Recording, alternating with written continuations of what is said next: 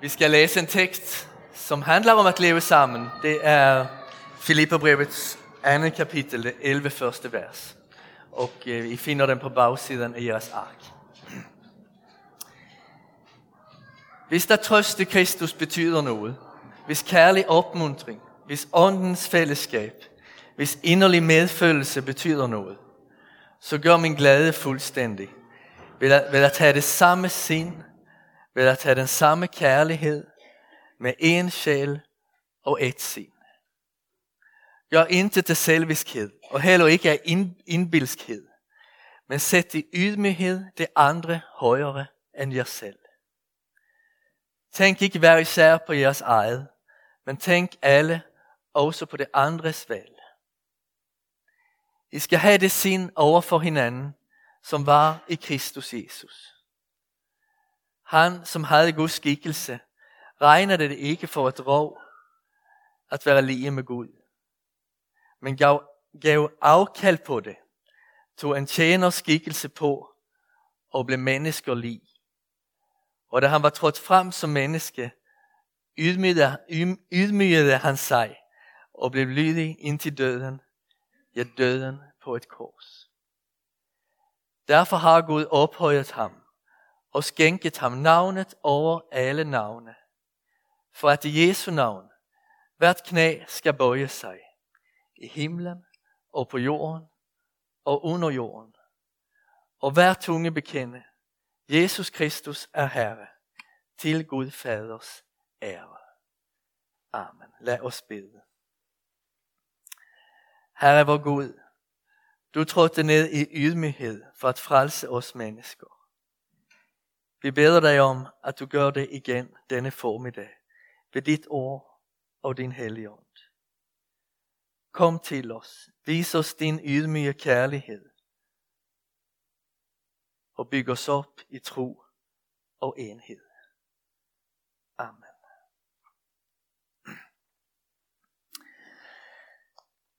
Hvad betyder Gud egentlig for os i vores liv? Det er det første spørgsmål, Paulus stiller i dette afsnit. Og det er også det første spørgsmål, vi skal stille os i prædiken. Og vi skal siden prøve at finde ud af, hvorfor Paulus lige netop spørger om det. Hvad betyder trøsten i Kristus for mig? Når jeg oplever lidelse, ensomhed, skyld eller sorg, hvor vender jeg mig så hen? Vender jeg mig til Gud? Er han en kilde til trøst for mig? Eller er forholdet til ham lige meget? Er jeg som en af de salige, som en af dem, der sover, men bliver trøstede af Herren? Eller søger jeg kun trøsten andre steder? Hvad betyder Guds kærlige opmuntring for mig? Værdsætter jeg Guds kærlighed? Tænker jeg, at den er endnu mere virkelig og livsafgørende end menneskers kærlighed? Eller tænker jeg, at mennesker og menneskers kærlighed er mere virkelig end Gud og hans kærlighed? Det er naturligt for os at tro på det konkrete, som vi kan mærke, mere end på det vi ikke kan mærke lige så direkte. Vi må om og om igen omvende os til Gud. Ikke lukke for den halve virkelighed, men tage imod den. Og også sætte pris på Guds kærlige opmuntring. Hvad betyder åndens fællesskab? Paulus afslutter 2. Korintherbrev med at nævne Guds største gaver til os.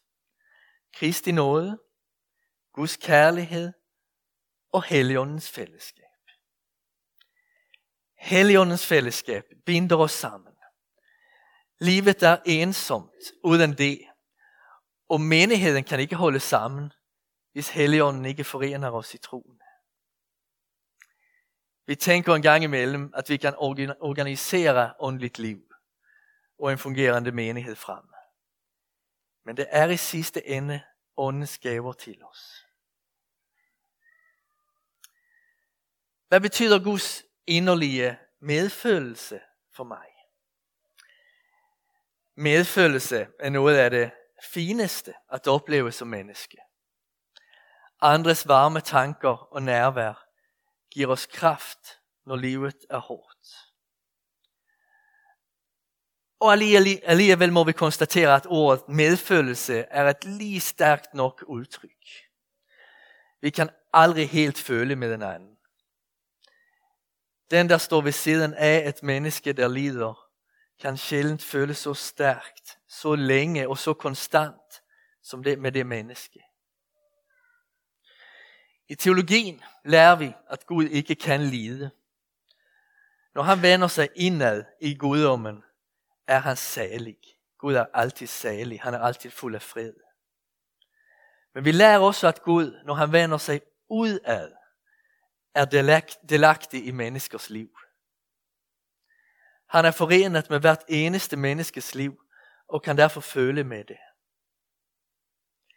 Det var medfølelsen med os mennesker, der fik Gud at selv komme til jorden og dele vores mørke. Hvorfor spørger Paulus om trøsten i Kristus, om Guds kærlige opmuntring, om åndens fællesskab og inderlige medfølelse betyder noget for os? For det han ved, at det i det kristne fællesskab, hvor man sætter pris på dette, hvor man tror på dette, hvor man takker for dette, ved man hvorfor man eksisterer. Man finder i enheden med den treenige en motivation til at konkret praktisere kirkens enhed. Gør min glæde fuldstændig ved at have det samme sind, ved at have den samme kærlighed med en sjæl og et sind.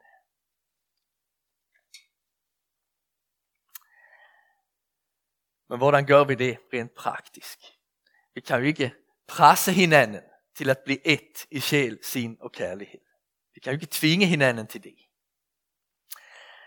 Ej, det vi kan gøre, er at vise ydmyghed. Ydmyghed er det ord, der helt dominerer det, der nu følger. Og det er vigtigt for os at forstå, hvad det betyder, og hvad det ikke betyder. Ydmyghed er en dyd.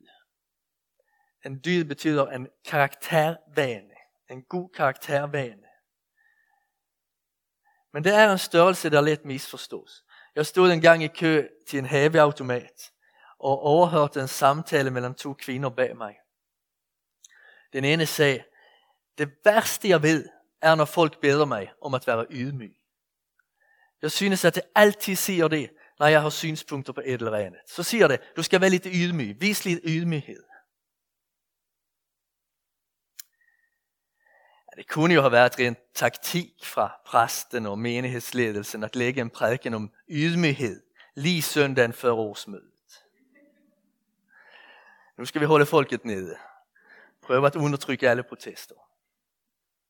Sådan er det nu ikke. Men spørgsmålet bliver, hvad er ydmyghed? og hvad er det ikke? Hvordan dyrker vi et ydmygt sind i vores familier, venskaber, som ledere eller som personale, i samfundet? Og hvordan gør vi det i kirken? Paulus giver os opfordringer og forklarer disse ud fra Jesu eksempel. Jesus havde Guds skikkelse. Det er det første, han siger. Han var lige med Gud. Dette benægtede han aldrig. Ydmyghed handler aldrig om at benægte den man er, det man kan, det gaver man har fået, og det evner man har udviklet. Det ville være fjollet, hvis Jakob Fuglsang sagde, at han ikke var god til cykling, eller hvis Christian Stadil sagde, at han ikke havde sans for mode og stil. Ydmygheden benægter ikke virkeligheden. At den ikke er indbilsk, det vil sige, at den ikke har overdrevent høje tanker om sig selv. Betyder ikke, at den har bøjet rygg, sænket blik og dæmpet stemme. Den ydmyge lever i sandheden, i virkeligheden, ikke i benægtelse. Jesus havde god skikkelse, og han forblev god. Um, øhm, det blev han, det, ja, det blev han ved med at være, også når han blev menneske. Jesus regnede ikke sin lighed med Gud for et rov. Et råd er noget, man gerne vil beholde for sig selv. Man har kæmpet for det, og under nu sig selv en belønning. Jesus var forenet med faderen og ånden i en tilværelse af fuldkommen fred og glæde. Men han så det ikke som et privilegium at beholde for sig selv. Han ville dele det med andre. I midten af 200-tallet befalede den romerske kejser Valerian en konfiskering af kirkens skatte over hele riget. Når hans sendebud nåede frem til diakonen Lorenz, åbnede han dørene ind til kirken. Derinde sad fattige, syge og handicappede mennesker. Her er, her er kirkens skatkammer, udråbte Lorenz. Selvfølgelig var det en måde at distrahere kejserens sendebud bort fra sin opgave. Men fortællingen siger noget væsentligt. væsentligt. Det var sådan Jesus så på mennesker. På Maria fra Magdalena, som havde været besat. På en Samarios elskerinde ved en brønd i Sykar. På fornægteren Peter. Det var kirkens skatkammer. Og han ville dele sit himmelske liv med dem. Gør intet af selviskhed, opfordrer Paulus. Tag korset på dig og dø for selvinteresse for andres skyld. Den ydmyge tænker kærligt om sig selv. Men den tænker ikke ret meget på sig selv. Den kan tænke kærligt om sig selv, men ikke ret meget på sig selv.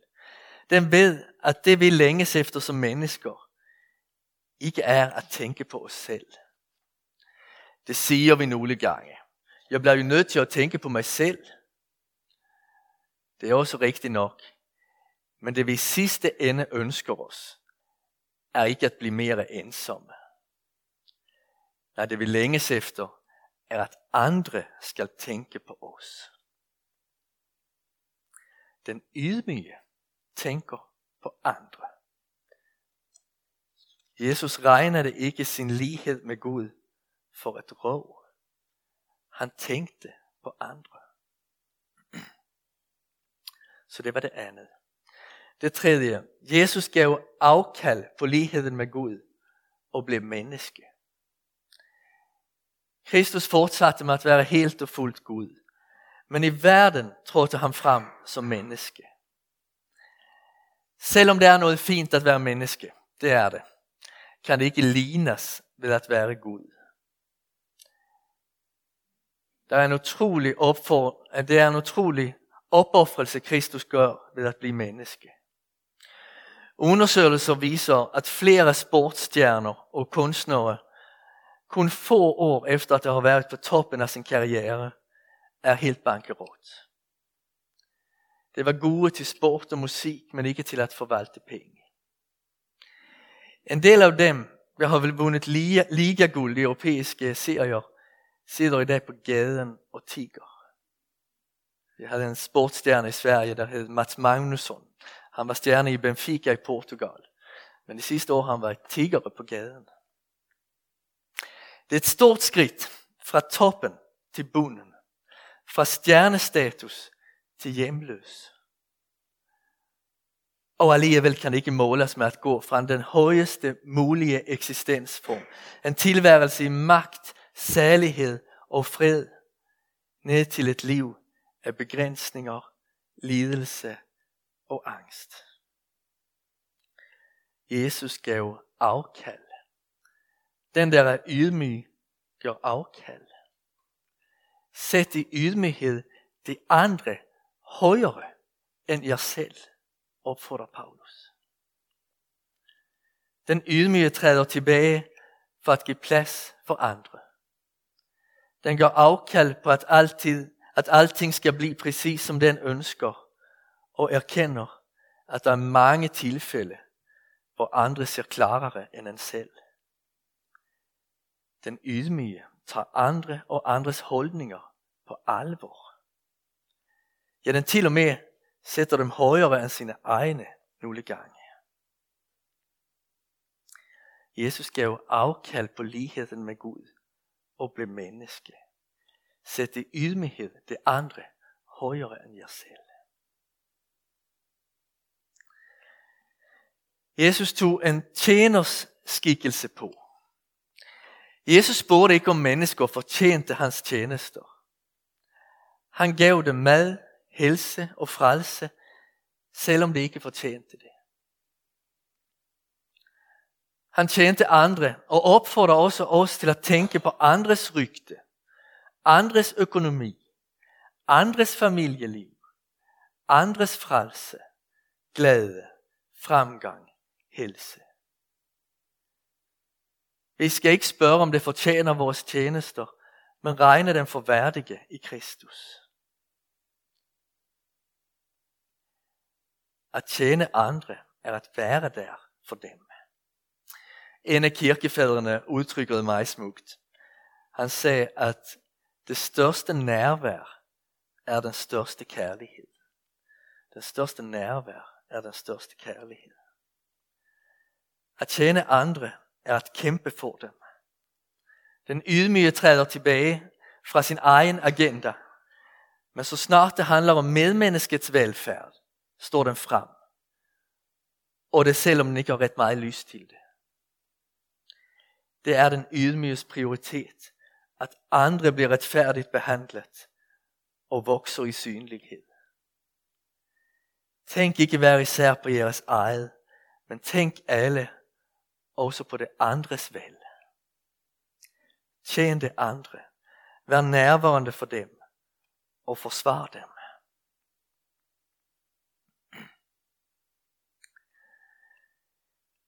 Jesus tog en tjeners skikkelse på. Jesus ydmygede sig og blev lydig indtil døden på et kors. I vores kultur bruges ordet, ordet lydighed stort set altid negativt. Den der adlyder står under en, der er autoritær og, og som kræver underordning. Det betyder, at vi næsten opfatter ordene om Jesu lydighed ind i døden som en form for prostitution. Jesus lød og lod sig udnyttes. Men lydighed er noget fint. Ja, noget helt nødvendigt for at et fællesskab skal kunne fungere. Når et barn adlyder sine forældre, viser det hensyn til sin familie og det andres trivsel. Det underordner sig det fælles gode og tænker ikke kun på sig selv.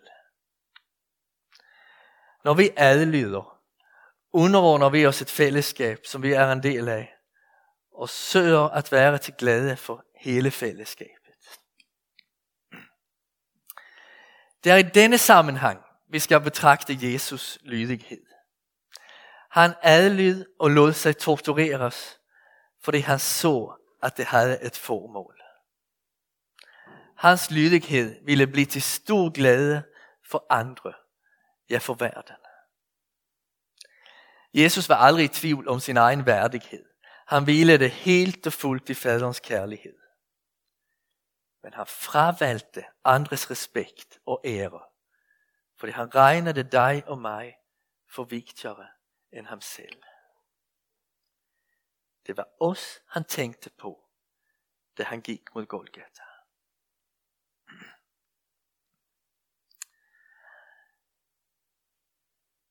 Den beskrivelse af Kristusmønstret, som vi nu har set, og det opfordringer til at praktisere denne ydmyghed, hænger tæt sammen med Paulus opfordring til enhed i menigheden.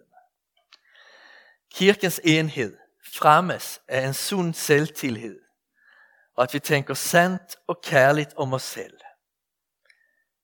Men ikke af, at vi tænker for meget på os selv, eller at vi tænker indbilsk og overdrevet om vores evner. Kirkens enhed fremmes af, at vi deler det, vi har, giver plads til andre og gør afkald på vores prestige. Kirkens enhed fremmes af tjenende sind, kærlighedens nærvær og forsvaret for vores næste. Kirkens enhed fremmes af lydighed og respekt for det fælles gode. Den underordning, som Paulus beskriver med opfordringen til at have det samme sind, den samme kærlighed, at være en i sjæl og sind. Vi kan godt se, at det Paulus beskriver er noget at virkelig bede om og stræbe efter. En menighed, der præges af ydmyghed og enhed, er et rigtig godt sted at være. Vores Herre ønsker at nå ind i menigheden i Filippi og i menigheden i Vestermarie med gode og friske tanker og formaninger. Han vil gøre Bornholmerkirken til et sted, hvor vi kan trække vejret og føle os hjemme. Skal vi så tage et kvarter til at evaluere, hvordan det går? Nej, det skal vi ikke. Vi er uden tvivl kommet et stykke på vejen her i menigheden. Men vi kender os også selv. Vi ved, hvordan vi pendler mellem selvforherligelse og selvkritik. Mellem højmod og mismod. Snarere en rammer en sund selvkærlighed og ydmyghed i forhold til andre. Jeg har i hvert fald ikke mødt ret mange mennesker, der siger, jamen jeg har en så sund selvkærlighed. Eller så sund ydmyghed i mit liv. Og vi pendler der ret meget. Nogle gange er vi rigtig store, og nogle gange er vi meget små. Det nyder ikke rigtigt at evaluere ydmygheden i vores liv og menighed. Hvad vi behøver, er at endnu en gang få lov at tage imod trøst, kærlig opmuntring, fællesskab og inderlig medfølelse fra Kristus. Vi behøver evangeliet. Og Helligånden kan give os det, for det Kristus har forsonet alt, der adskiller os mennesker fra Gud. Han ydmygede sig og skiftede den himmelske herlighed ud for lort under neglene. Han ydmygede sig og blev tjeneren, der helbredte spedalske og besatte. Han ydmygede sig og blev i lydighed for faderen dømt som samfundsmagtens afskrækkende eksempel for afskyelig adfærd. Dette stærke kærlighedsoffer gør, at vi har noget at give videre til andre. Det er, når vi tænker over dette, når vi tager imod dette offer for mig og for dig, som vi lærer ydmyghed.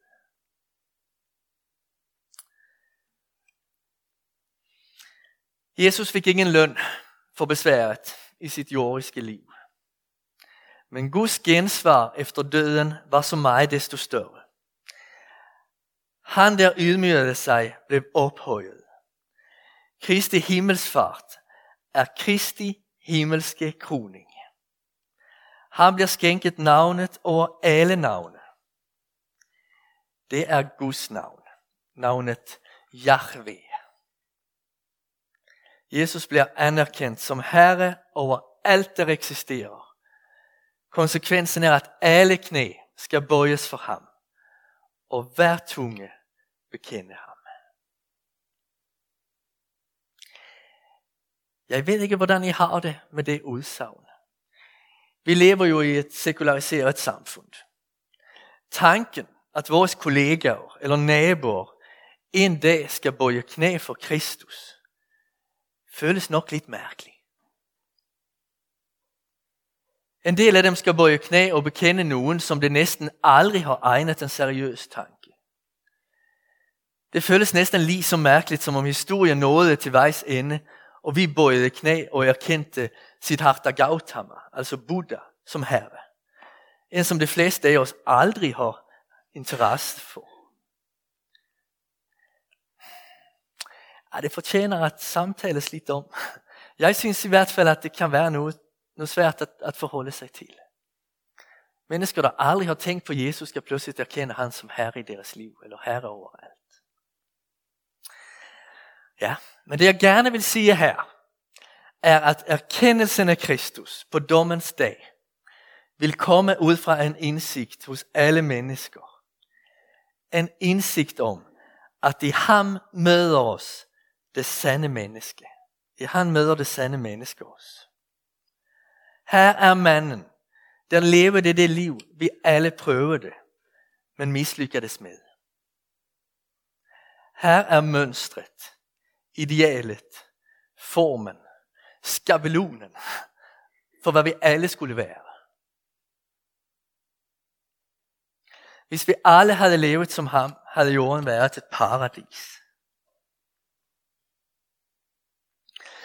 Desuden vil alle se og forstå, at denne mand, denne mand har vist os, hvad ydmyghed er, ved at elske os til døde.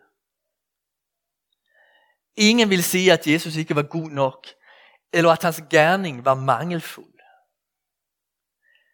Når vi bekender sønnen, æres faderen, skriver Paulus.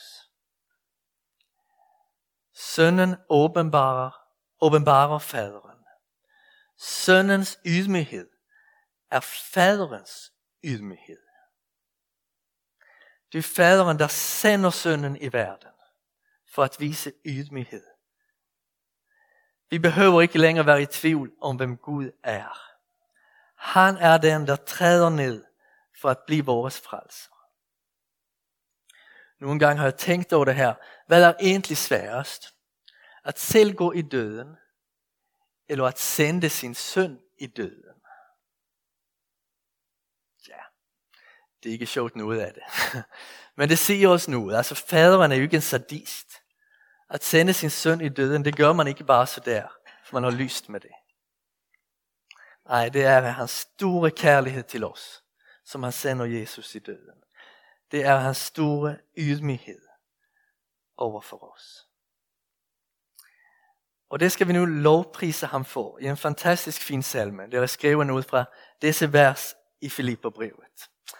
Og mange vers, det vers, det afsluttes lige med ordene, ved vi, hvem Gud er. For det er, hvad vi har lært i dag, hvem Gud er.